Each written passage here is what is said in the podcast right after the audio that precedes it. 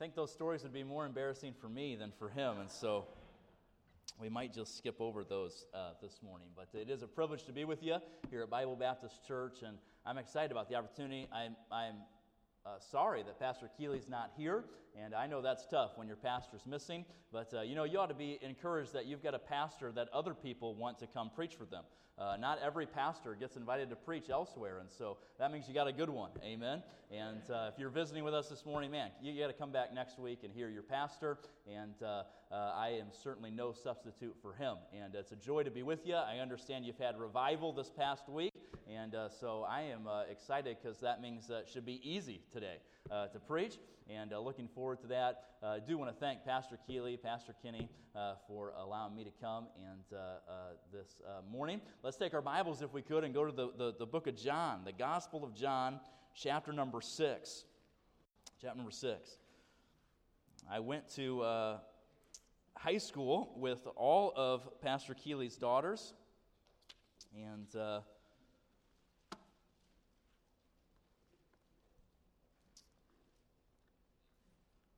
I've known the Keeleys for a long time, and certainly was sad when they decided to move to Florida, and then I decided to move to Arizona not long after that, and so it really wasn't that big of a deal, and but thankful to see the work that he is doing here for the Lord in Florida, and I know you are grateful for his move to Florida as well. Amen. Looking forward to what the Lord's going to do in our lives this morning as we look into His Word. It's been a great morning already. Amen.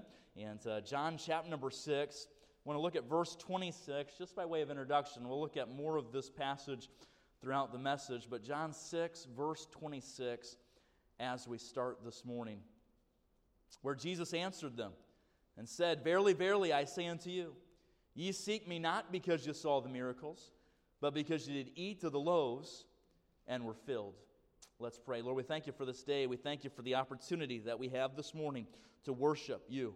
Lord, I pray that you'd help us lay aside distractions, lay aside maybe plans that we have later for today, or our to-do list that we have at home for the week. And Lord, I pray that we just for this morning be able to slow down enough to Lord, get in tune and in touch with what you'd have for us from your word today. Lord, I pray that your word would go forth. I pray your spirit would go with it. Lord, I pray that you would speak to hearts. Lord, would you challenge? Would you encourage? Would you convict if need be? Lord, I pray, though, that you would change us into your image and into your glory as we leave this place. May we walk out looking less like us and more like you. Well, thank you for it. We'll praise you for it. We'll give you the glory for it, for we know you're the only one worthy of it. In Jesus' name we do pray. Amen. I was 5 years old, actually, when my parents decided to move from Watertown, Wisconsin to Lancaster, California. And that was quite a drastic change for a 5-year-old, right? I mean, you go to sleep with snow on the ground, you wake up with dirt on the ground. That was not a pleasant change for a 5-year-old, you know? I mean, leaving the promised land to go to purgatory, you know? I mean, that just didn't seem well, that was not good, you know? But my dad decided to make that move. He became the vice president at a small college at the time of West Coast Baptist College there in Lancaster, California. And as 6 years old, I remember sitting on the kitchen counter and watching my brother, John, construct this pool in our backyard. Now, I don't know how my brother John convinced my parents that we needed a pool. I've never seen my mom or my dad step foot in a pool once in their entire lives, but somehow John convinced them in an effort to fit in, we needed a pool in our backyard. And I think the more amazing feat was that he convinced them that he should be the one to set the pool up, you know, and so he's out there with his college friends and they're constructing this swimming pool, and I remember sitting on that kitchen counter looking out the back window thinking, man, not going to be too long here, and I'm going to be in that pool swimming like a fish. You know, it's going to be awesome. And sure enough, they put that hose in not too long after that, and the water began to fill up. And I mean, I got excited, you know. And it was not too much later than that I realized John did not have a future as a pool salesman, as he didn't put that pool up too correctly. No, I mean, that water began to mount pressure on those walls, and those walls collapsed. That water flooded our backyard. It flooded into our porch, onto our living room floor. My mom opened the door yelling, "John, you idiot! I mean, it was awesome. But at the same time, it was a little bit sad because I thought, well, man, there goes our chance of ever having a pool, you know. It actually proved not to be the case. Dad hired a professional to put the pool up. Turns out those are necessary. And that was the pool, I believe. It's still in my sister's backyard today, who bought my childhood home. And man, I love to swim. Now, you got to understand something. I am significantly younger than all of my siblings, okay? My pastor, my brother John, he's 15 years older than me. My sister's 12 years older than me. And my other brother is 8 years older than me, okay? So there's a significant gap between all of us. And so because of that, my parents were very fearful to let me swim in the pool with my siblings. For fear of, death. And so they wouldn't let me get in the pool, you know. And so until they bought me these water wings. You know what I'm talking about? I think they call them floaties now or something like that, or floaters. But back in the day, they were just yellow inner tubes that you blew up. And with those, I was safe. You know, with those, John could throw me as high as he wanted to. I would come crashing down, and I knew eventually I was going to pop back up to the top, you know. And they could try to shove me under the water. Brock could try to shove me under the water. But eventually there was going to be some evidence, because eventually I was going to pop back up to the top. And so because of those water wings, I mean, I felt safe. I felt secure. And so I never really felt the need to learn how to swim. That was until I was in 5th grade and going to junior camp for the very first time. On the way up to camp, I was asking the kids who had gone before, you know, what's the best part about camp? And they were talking about lake time, that lake time was the best time, and they had the world's largest slip and slide. It wasn't, but that's what the camp said. And they had the largest platform that you could jump off of in the state of California. Again, another lie told by the camp. But lake time was the best time, you know. And so I got excited about it, and so our counselor came in on Tuesday afternoon and said, hey, boys, swim time, who wants to go? Well, of course, we all wanted to go. And so, man, we run over, we grab our swim trunks, grab our beach towel, I grab my water wings, and we head down to the lake. And we get there, and the lifeguard has us all lined up, and he starts pumping us up. You know, he's like, who wants to go down the slip and slide? Oh, yeah, yeah. Who wants to jump off the platform? Oh, me, me, me. Who wants to play king of the raft? Oh, yeah, yeah, yeah. Now, before we can do any of that, we got to make sure you can pass a swim test. Ah, bummer. Well, man, one by one, my friends are passing that swim test, going on to bigger and better things, and I'm over here. I put my T-shirt on over top of them, you know, learn that trick. That way they look like muscles, you know. And so I walk up to that lifeguard, and he starts laughing at me. I said, hey, well, why are you laughing? He says, well, you can't be serious. I said, well, why can't I be serious? He says, well, we can't let you swim in those. We got to make sure that you can swim on your own. We got to make sure that you can survive out there in the deep end. Well, needless to say, I didn't get to go down the slip and slide that week. I didn't get to jump off the platform. No, I sat in the kiddie pool with the 4th graders, or, okay, fine, the 3rd graders, and played tag. All because I was unwilling to remove the water wings and learn how to swim deeper and deeper. You know, there's an epidemic that's sweeping across Christianity today. All over the world, Christians are unwilling to remove the water wings of their stagnant faith and learn how to dive deeper into the sufficiency of Christ. You know, a water wing is anything that you lean on and depend in rather than Jesus Christ. It's those things in our lives that we hold on to that prevent us from completely depending upon Jesus. It's the things that we hold on to, and we think they're keeping us safe, we think they're keeping us afloat, yet in reality, they're the very things preventing us from diving deeper into who Jesus is. The choir sang this morning, Christ is enough. You know, there's got to be a point in our lives where we desire to dive deeper into who Jesus is. Where we desire to remove water wings of stagnant religion and stagnant faith and learn how to swim into the sufficiency of God's grace and the sufficiency of not just who Jesus is, but what that truly does mean for you and for me. And all throughout Scripture, but especially in the Gospel of John, we see Jesus taking people where they are and moving them deeper into where they needed to be. We see it in John chapter number 3 with the man named Nicodemus. I mean, he's a religious ruler. He's got the right clothes on. He's carrying the right Bible, but he's lost as can be. And Jesus moves him from a relationship with religion to a relationship with Jesus Christ in that chapter. The next chapter, in John chapter number 4, he meets a woman at the well in Samaria. And she'd been dipping her bucket into failed relationship after failed relationship after failed relationship. And Jesus says, hey, why don't you dip your bucket into a well that will never run dry? Why don't you start looking for satisfaction in the things of Christ? In John chapter number 8, the woman of adultery is caught and she's thrown out in front of him, and yet Jesus takes time to move her. He says, hey, where are thine accuser? Oh, none, my Lord. He says, hey, go and sin no more. He moves her from the relationship that she's in into a deeper relationship, a deeper understanding of who he wanted to be. In Luke chapter number 5, Jesus preaches a message from a boat. And at the end of the message, he doesn't focus on the multitude. He focuses on the individual, a man by the name of Peter. And he says, hey, Peter, let's go fishing. Well, Peter was a fisherman by trade. That meant that's not what his hobby was. That was what his job was, right? And Peter had a bad day at work. He didn't catch nothing. In fact, during Jesus' sermon, he's mending his nets. You know what that tells me? He's blaming his instrument. Stupid net, never catches no fish. He's upset. He's had a bad day at work. And Jesus says, hey, let's go fishing. Man, that's the last thing Peter wanted to do.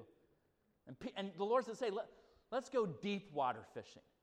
Let's go to the deep end. Now, I'll tell you, that was not so Peter understood that Jesus knew how to fish.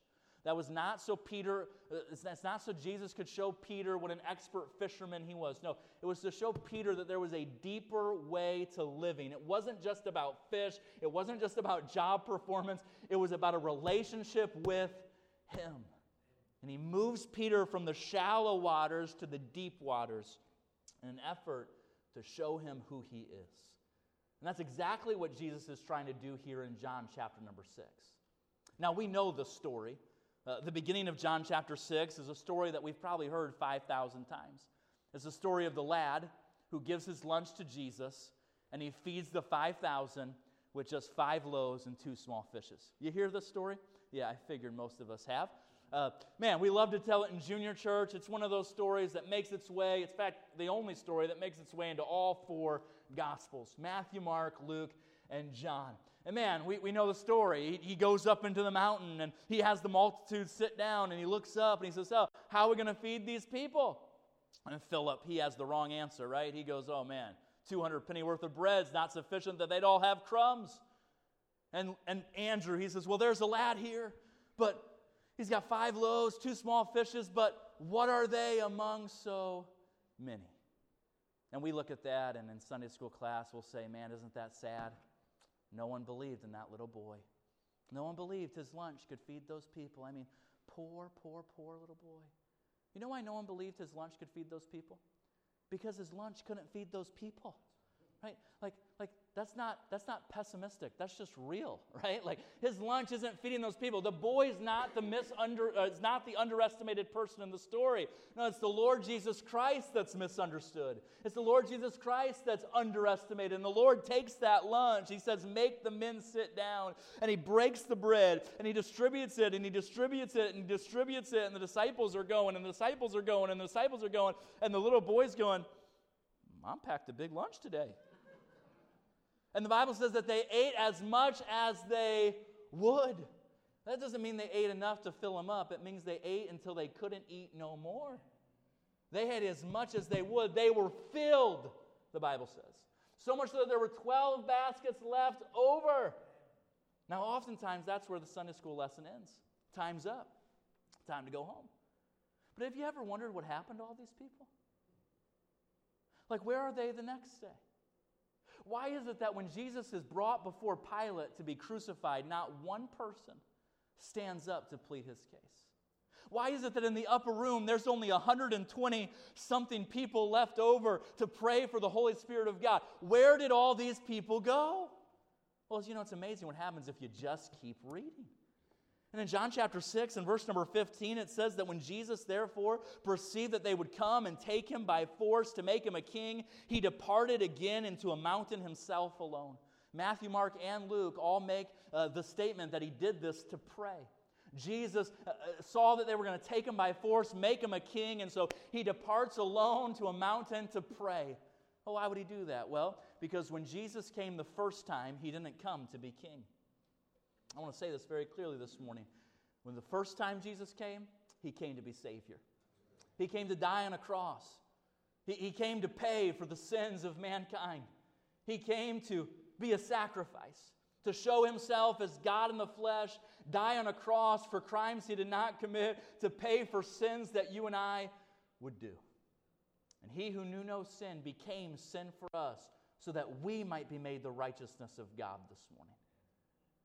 Now, this next time he comes, he's coming to be king. Oh, what a day that's going to be when God comes through the clouds to be king over us. But the first time, he came to be Savior. He goes to a mountain alone to pray. You can continue reading, and you'll see that the disciples get in a boat. They decide to sail back over to Capernaum, and it's on the sea that a storm breaks out. And they see Jesus walking on the water. John doesn't mention it, I'm not sure why, but Matthew mentions that this is the passage where Peter also walks on the water. Jesus is now in the boat, they're now on the other side of the sea. That takes care of Jesus and the disciples, but what about the 5,000? We'll look at verse number 22.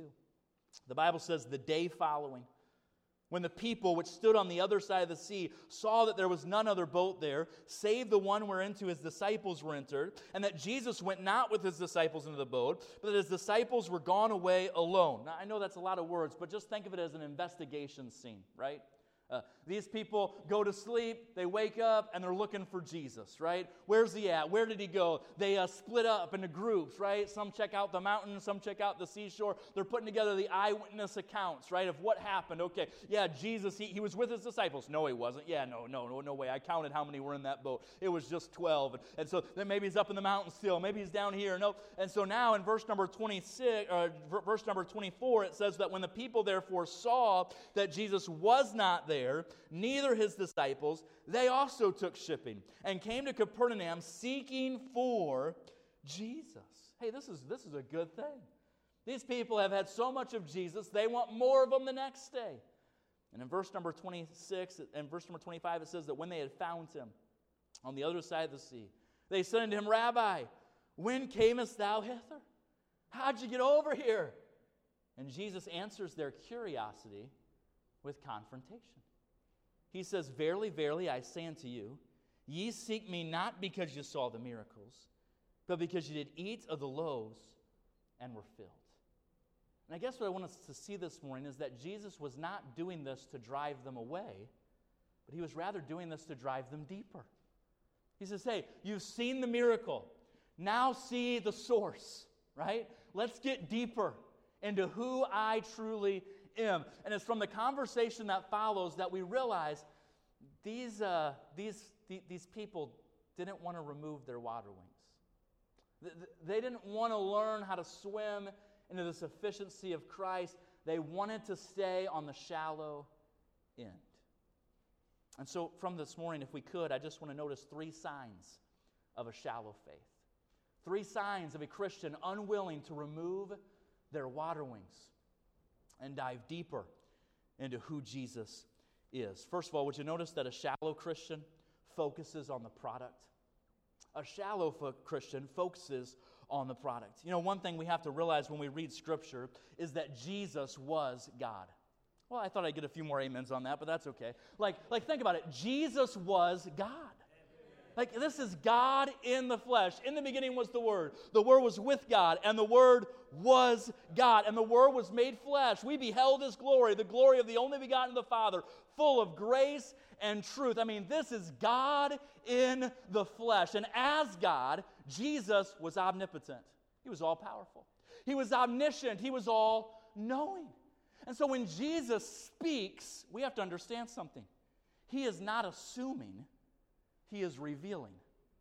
Right? This is not Jesus saying, well, you're probably just here for more food. No, no. This is Jesus telling us, you're here for more food. In fact, that word there that we don't use very much anymore, verily, verily, it really means truly, truly. He's saying, I'm telling you the truth. You seek me not because you saw the miracle, but because you did eat of the loaves and were full. Okay, so think about it. Those people had as much as they could the night before for dinner, did they not? They were filled. They wake up the next morning, and what do most people do in the morning? Eat breakfast. Coffee, yeah. Get some food in you, right? Now, they probably weren't starving, right? But there was probably that one guy, you know who you are. I could eat. You ever been there? Yeah, I'm not hungry, but I could eat, And so they're like, hey, let's get Jesus. He'll put some breakfast burritos on, He'll poof up some pancakes that look like Mickey Mouse. That'll be great, And so they look for him. He's not there. He's gone. They start looking on the side of the mountain. Now, all that takes time, does it not? To search for someone, to look for him, to jump into the sea. Well, it took the disciples most of the night to get to Capernaum. I'm guessing it took the 5,000 of them most of the afternoon.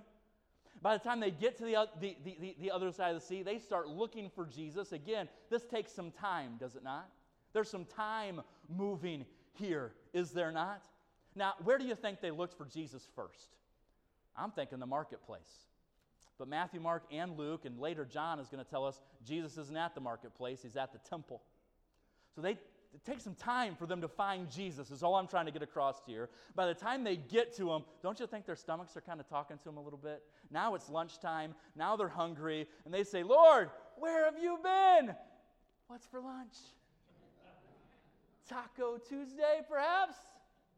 And Jesus says, no, the all-you-can-eat buffet is closed.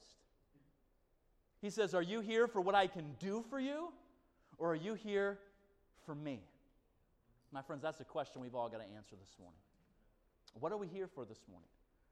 Are we here for him, or are we simply just here for what he can do for us?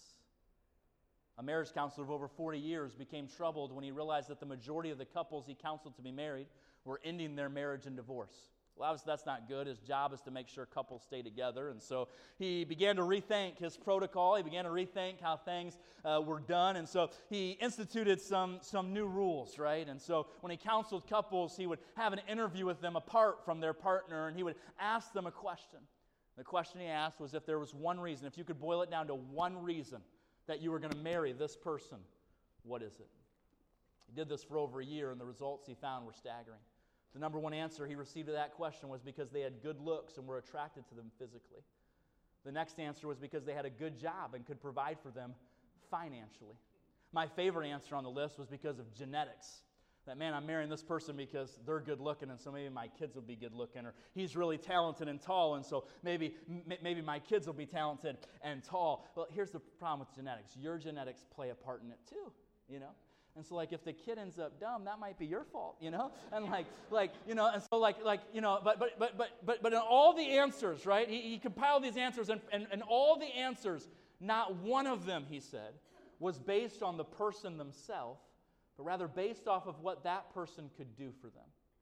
He said, man, it's no wonder marriages are ending in divorce. Because we fall in love with not a person, but the idea of what that person's going to do for us. And when the looks fade, because they will, and when the money's gone because you spent it, and when the kid gets your genetics and not theirs, we blame them. Oh, man, you're not who I thought you were. You're not who I loved. And we just call it quits. Look, that's not just happening in marriages. That's happening in churches. We have churches filled with Christians who are in love with a God of their own making. They're in love with a God who they think is going to do something for them. It's an I'll scratch your back, you scratch mine type of a relationship where it's like, okay, God, I'll go to church, but you're going to, bless my marriage. Okay, God, yeah, I'll tithe, but then you're going to give me the promotion at work, right? Okay, God, yeah, I'll do this, I'll serve, but you're going to give me that extra vacation time, right? Okay, I'll put my kids in church, but they're going to turn out good, right? It's I'll scratch your back, you scratch mine, and we treat Jesus like a means to an end. My friends, Jesus is not a means to an end. He is the end. He is Alpha and Omega, the beginning and the end. He's the author and the finisher of our faith. Look, I want to say this very carefully this morning, but when you got saved, when you trusted Jesus Christ as your Savior, the reward for salvation was not heaven. No, Your reward for salvation was Jesus. Your reward for salvation was a relationship with Him right here, right now. Jesus is heaven. Amen. He is the greatest joy. He is the greatest treasure. And He did not just die on that cross so that one day we could spend forever with Him in eternity. No, no, no. He died on that cross so that we could spend every day with Him right now, presently. God wants a relationship with us now. He wants us to walk with Him and talk with Him now. It's about right here, right now, our relationship with Jesus Christ. Look, He says, I'm a rewarder to them that diligently seek me. He says, they shall seek me and they shall find me when they have searched for me with all their heart. Look, Jesus isn't playing hide and go seek with you this morning. He just wants to make sure you're looking for the right thing. He wants to make sure you're looking for Him. Oh, where are the Christians that would sing as the psalmist and the hymn writer wrote, as the deer panteth for the water, so my soul longeth after you. You alone are my heart's desire, and I long to worship you. Oh, Paul said, my chiefest desire is that I may know Him and the power of His resurrection.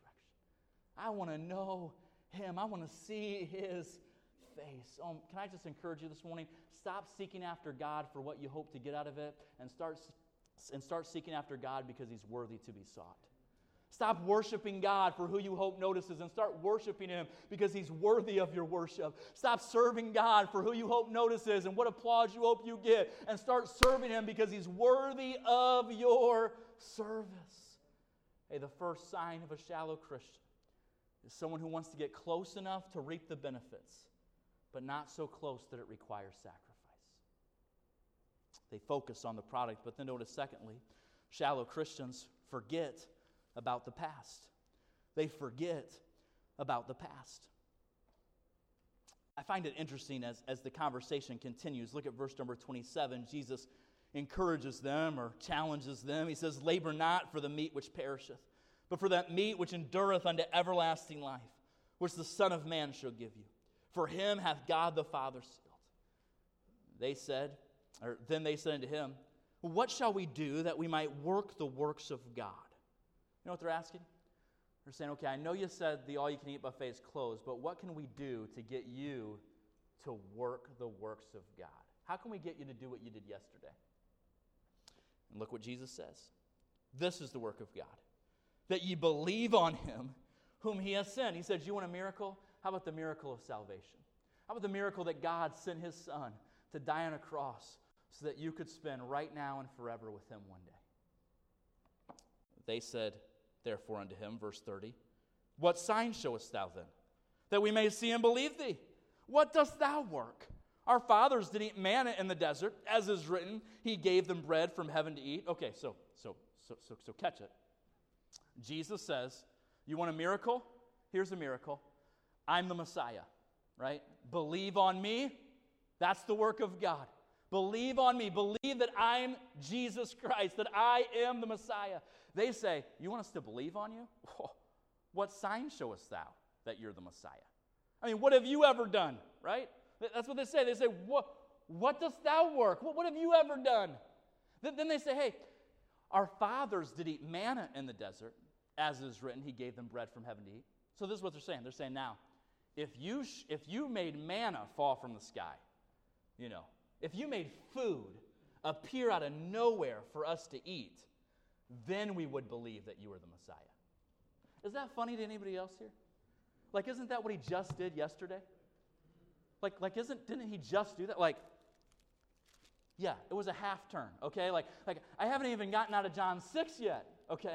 Like, we're just a few verses removed from Jesus taking 5 loaves, 2 fish, and feeding them all in abundance. And now they're saying, hey, what have you ever done? Hey, how about you provide food for us? Then we'd believe you were God. No. Jesus had already proven himself as God. What I find so sad about this entire story is that here's a people, right, the Israelites, who had searched and longed and waited for a Messiah for their entire lives. And here he is, right in front of their faces. And they missed him. Why? Because they were so caught up in the right here, in the right now, in instant gratification. It was all about, what could you do for me now? How are you going to satisfy me now? It was all about instant gratification. You know, we live in an instant world, do we not? And you want something, you can have it. Fast food. We've got a phone that has access to the world's knowledge at our fingertips. Okay? I mean, it used to be you'd preach and you'd tell a story and everyone would just believe you. Now you tell a story and people know more about the story than you do by the time you leave, because they're Googling it in their seats, right? And they're like correcting you, Pastor Kenny. They're like, it's not 1984, it was 1985. Yeah, does that really matter in the grand scheme of things, you know? Like, come on, person. That's not the point of the story, right? I mean, you talk about the world's knowledge. It's right there on our fingertips. My wife has something called an Instapot. I don't know if you've heard of this. It's like a crock pot on drugs. I don't know if I'm allowed to say that, but it's like a crack pot, okay? I mean, it's fast, man. You throw some meat in there, you push a button, and 10 minutes later, boom, it's done. It's ready to eat. I mean, it's fantastic. Right here, right now, right? Instant society. Amazon Prime. Oh, man, free 2-day shipping. They're working on drones to deliver it to your house the same day. Hey, I just heard this new product that they're coming out with that you order it, and within 2 minutes, it appears in your living room. That's actually completely false, but you believed it for a second, didn't you? Why? Because that's how crazy our world is. It's instant. It's right here. It's right now. You want something, you can have it. Here's the problem. What happens when things aren't so fast? Fast food isn't fast, and we get frustrated. The Instapot's out of commission, and we got to wait for cooking. We get hangry. Your cell phone bar, you're on Sprint, and so it's a little slower than normal. If you ever meet an overly frustrated person, just know they have Sprint as their network, okay? That's just the truth. I'm one of them. And man, when you're trying to search something and that bar's just taking a little bit too long, it's just like, oh, come on. When Amazon 2-day shipping has delay because of snowstorms, we get frustrated, don't we? Frustrated. Here's the truth. God is not an instant God. God is a God of patience. He says, wait on the Lord. Wait on the Lord. Again, I say, wait on the Lord. Stand still and know that I am God. Stand still. Oh, man, we don't like to stand still. Oh, man, we're in a world that goes. We're in a world that moves. We're in a fast-paced, hustle society of work, work, work, grind, grind, grind. And God says, no. To get in touch with me, you got to wait for me. You got to be still. You got to stand still and see the salvation of the Lord, which He will show unto you today. Hey, God is not an instant God. He's a God of patience. He's a God that requires us to wait for Him. He speaks in a still, small voice. And deep-end Christians understand that the best things in life are worth the wait. They're worth the wait. They're worth slowing down for and taking our time to just hear from Him. He says, the Lord is my shepherd. I shall not want. He maketh me to lie down in green pastures. He leadeth me beside the still waters. He restoreth my soul. Some of us need our souls restored this morning. We need to get to a place where we can slow down, where we can lay down beside the still water of Jesus Christ and find our rest in Him. Shallow Christians forget about the past. They focus on the product. But then notice finally they forsake the pleasure. They forsake the pleasure. All throughout this passage of Scripture, Jesus is trying to get them to stop focusing on what they want and start focusing on what they need. Right? Don't just take my word for it. Go ahead and look at it. He says in verse 27, labor not for the meat which perisheth. That's what they wanted. But for the meat which endureth unto everlasting life. That's what they needed. Verse 28, he says, "Then they say unto him, What shall we do that we might work the works of God?" Again, that's what they wanted. Verse 29, Jesus answered and said to them, "This is the work of God, that ye believe on him whom he hath sent." That's what they needed. Verse 30, they said unto him, "What sign showest thou then, that we may see and believe thee? What dost thou work? Our fathers did eat manna in the desert." Again, that's what they wanted. Verse 32, Jesus said unto them, "Verily, verily, I say unto you, Moses gave you not that bread from heaven, but my Father giveth you the true bread from heaven. For the bread of God is he which cometh down from heaven and giveth life unto the world." That's what you want. This is what you need. That's what you want. This is what you need. That's what you want. I am what you need. Look at verse 34. "Then said they unto him, Lord, evermore give us this bread." That is in the aggressive imperative tense in the Greek. You say, what does that mean? It means that the kid in the candy store or the kid in the grocery store doesn't want the Cheerios. He wants the Cinnamon Toast Crunch. And he's going to let you know about it. Right? That's the tense that this is in. Lord, just give us some bread. Lord, we're hungry. Lord, just give us some food. Jesus says that's what you want. He says in verse 35, "I am the bread of life. He that cometh to me shall never hunger. He that believeth on me shall never thirst." He says that's what you want. I am what you need. I am the bread of life. He that cometh to me shall never hunger. He that believeth on me shall never thirst. He takes everything else off the table, and he offers them himself. The question is, would Jesus be enough for these followers? Well, after much debating and a weird analogy, we get our answer in verse 66, where the Bible says, "From that time, many of his disciples went back and walked no more with them."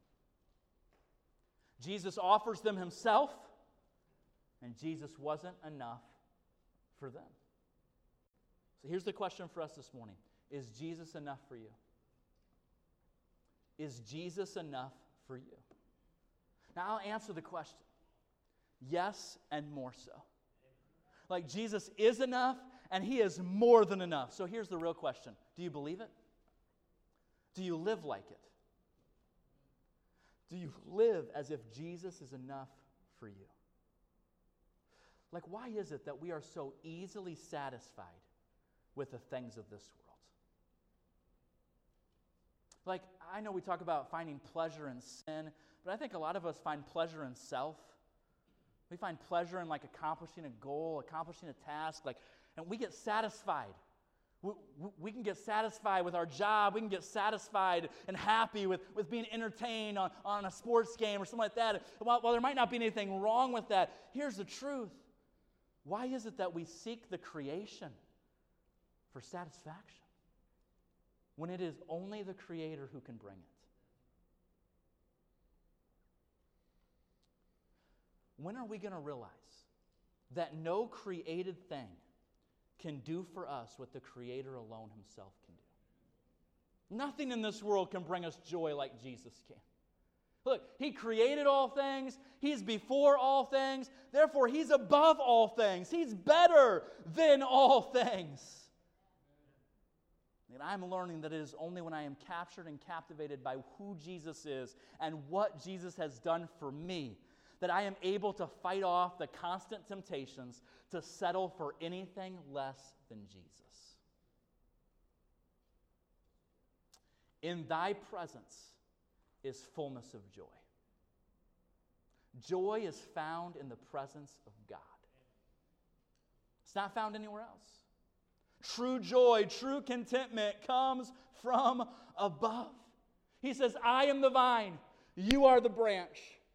Man, apart from the vine, the branch is useless. The branch is a stick on the floor made to be picked up with and played with like a sword. But when the branch is connected to the vine, hey, it has purpose. It has function.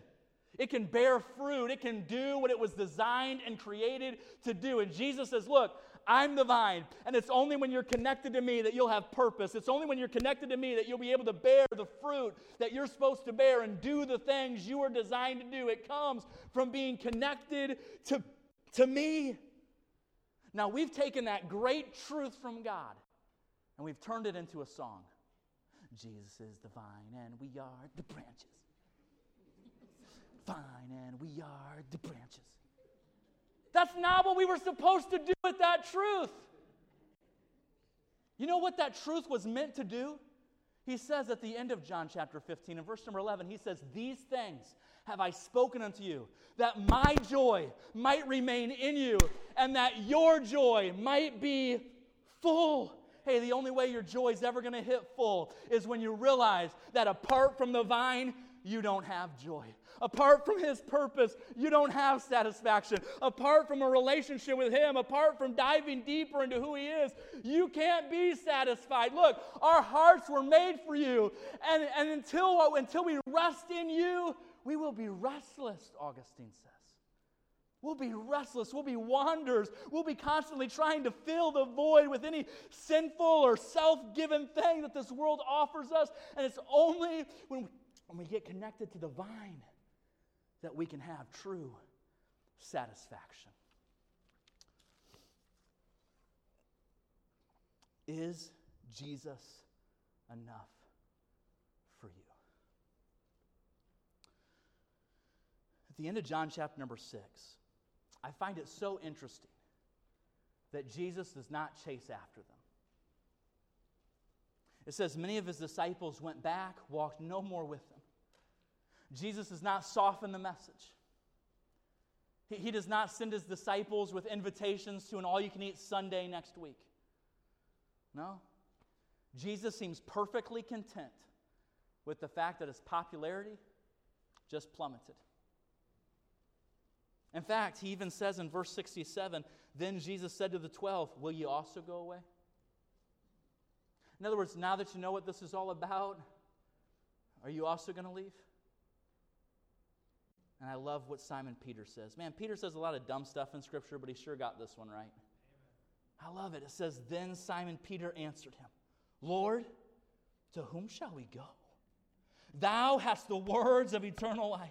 And we believe and are sure that Thou art that Christ, the Son of the living God." Man, may that be our prayer this morning, that God, where else would we go? We want to run to Your side. We want to run to Your presence. We want to find joy in You because You have the words of eternal life, because Your word is enough. And we believe and are sure, we're persuaded that You are Christ. You are the Son of the living God. You are enough for us. Man, may that be our prayer this morning. So as we close, let me ask you to do something. Would you identify the water wings in your life? Picture them. What is it that you need more than Jesus? What is it that you lean on and trust in to find your satisfaction, your happiness, other than Jesus Christ? Picture it in your mind.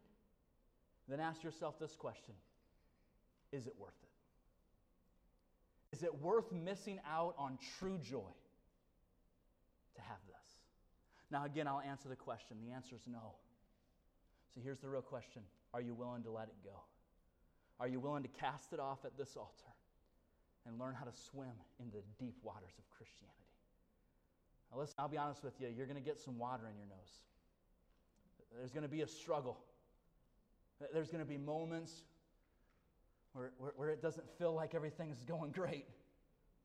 But it's in those moments we have the confidence to say, He will never leave me nor forsake me. He's right there swimming next to us in the deep end. Don't be a shallow-end Christian this morning. Let's remove the water wings and learn to swim into the deep waters of the sufficiency of Christ. Lord, we thank You for the opportunity this morning to look into Your word. We thank You for the truth that You are enough. We heard it from the choir. We've heard it from the word of God. May now we preach it to ourselves. And may we leave this auditorium understanding that whatever is at home or whatever is in the car or whatever this world has to offer us tomorrow will never replace and never be what we need it to be to find joy, satisfaction, and fulfillment in life. Lord, may we find our fulfillment and satisfaction from You. Lord, I pray if there's one in this room that does not know You as Savior this morning, I pray that today they would see that You're enough to pay for their sins, that You're enough to cover their sins with Your blood, that Your death on the cross paid for their eternity. Lord, I pray that they would trust you as their Savior, that they would believe, as you told this crowd here, to believe on him whom he has sent, that they would believe on the Lord Jesus Christ.